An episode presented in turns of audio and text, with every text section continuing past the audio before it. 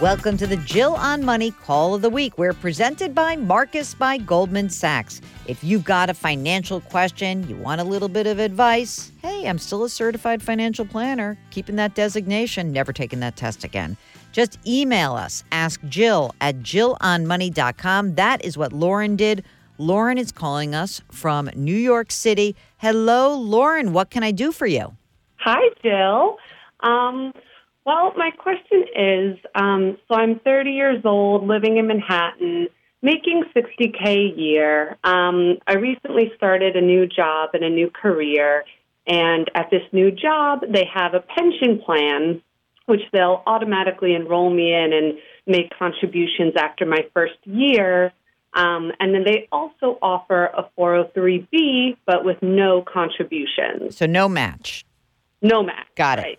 So I have a small Roth 401k from my previous job um, that is now rolled over to a Roth IRA. And where is that held? That's with Vanguard. Great. Perfect. So I'm just wondering if you think it makes more sense for me to start this new, hopefully Roth 403b, or if I should use the Roth IRA I already have, or if I should just open up like you know, a betterment account or some other type of account and just save separately. Well, so first of all, um, tell me about other things in your financial life. Like on that 60 grand a year, how's your cash flow? I mean, you you were able to put money into a 401k previously. What level of contribution are we talking about? About how much a year are you putting away?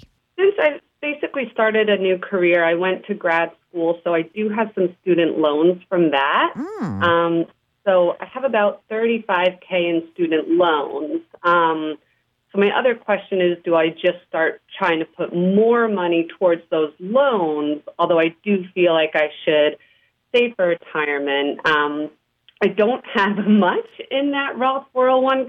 It's only about $2,000. It's mm-hmm. pretty small. Mm-hmm. So, student loans, what are they at like 6% ish? Is that the interest rate? Yeah, I have two. One is at 5%, one is at 5.7%. Okay, got it. And right now, in terms of extra money, what I think I would probably do is look, they're putting money away for you in this pension plan. Are you going to stay at this place? Like, I know you just started, but like, you feel good about this career and this shift? And like, give me some of the non financial conditions. Yeah, so um, my plan is to stay in this job for the next three to five years. Mm-hmm. Um, I'm a social worker, and then hopefully after that to go into private practice on my own. And what are the um, what are the rules around the pension plan? Like, are you able to roll that over after a certain amount of time? Do they have a, a period of time that you have to work to be vested? Do you know the rules? Yeah, so I know the first year it's nothing. I think the vesting starts after one year and it starts at 20% and then goes up in 20% increments. Um, All right, so that's not bad. Be here, yeah, five that's or six years. Okay. All right, so, but you would get partial. Okay, this is what I would do I would take whatever available money you have. So if you said to me, look, every month I have $300 that I'm talking about. I'm, I'm making this up, right? I would probably say put half of the money and make an extra payment on the 5.7% student loan and try to whittle that down. And the other half I would just add to your 401k, uh, your Roth IRA at Vanguard. And I wouldn't even get involved in their 403b. Doesn't matter. Like you have, you have, you're not going to have that much money every single month that's available. If someone gave you a big gift, if like, wow, my great great great aunt Sarah just dropped dead, and I inherited thirty five thousand dollars, and I'd pay off all the student loan debt. But if it's right. all on you, then I would start whittling it down, and I would split the available cash flow I have between paying down the student loan and contributing to your own your existing Roth IRA, and that's it.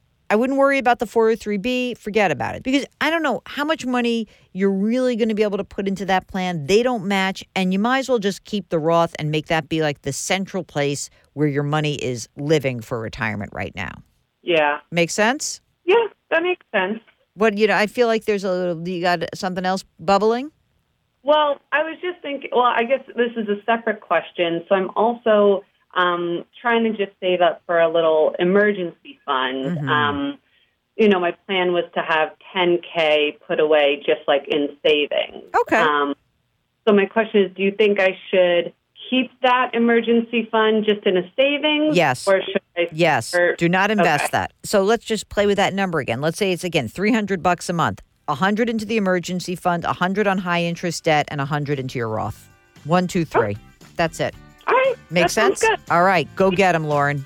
All right. Thank you so much. Take care. Good luck.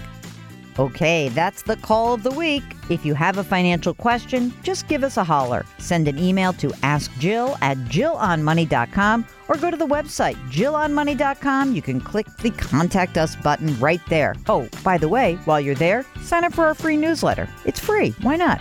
We drop new episodes of Jill on Money every Tuesday and Thursday, and you can download the show anywhere that you get your podcasts Apple, Google Play, radio.com, Stitcher, wherever. Our music is composed by Joel Goodman. Mark Talercio is our executive producer. We're distributed by Cadence 13, and our show is presented by Marcus by Goldman Sachs. See you next week.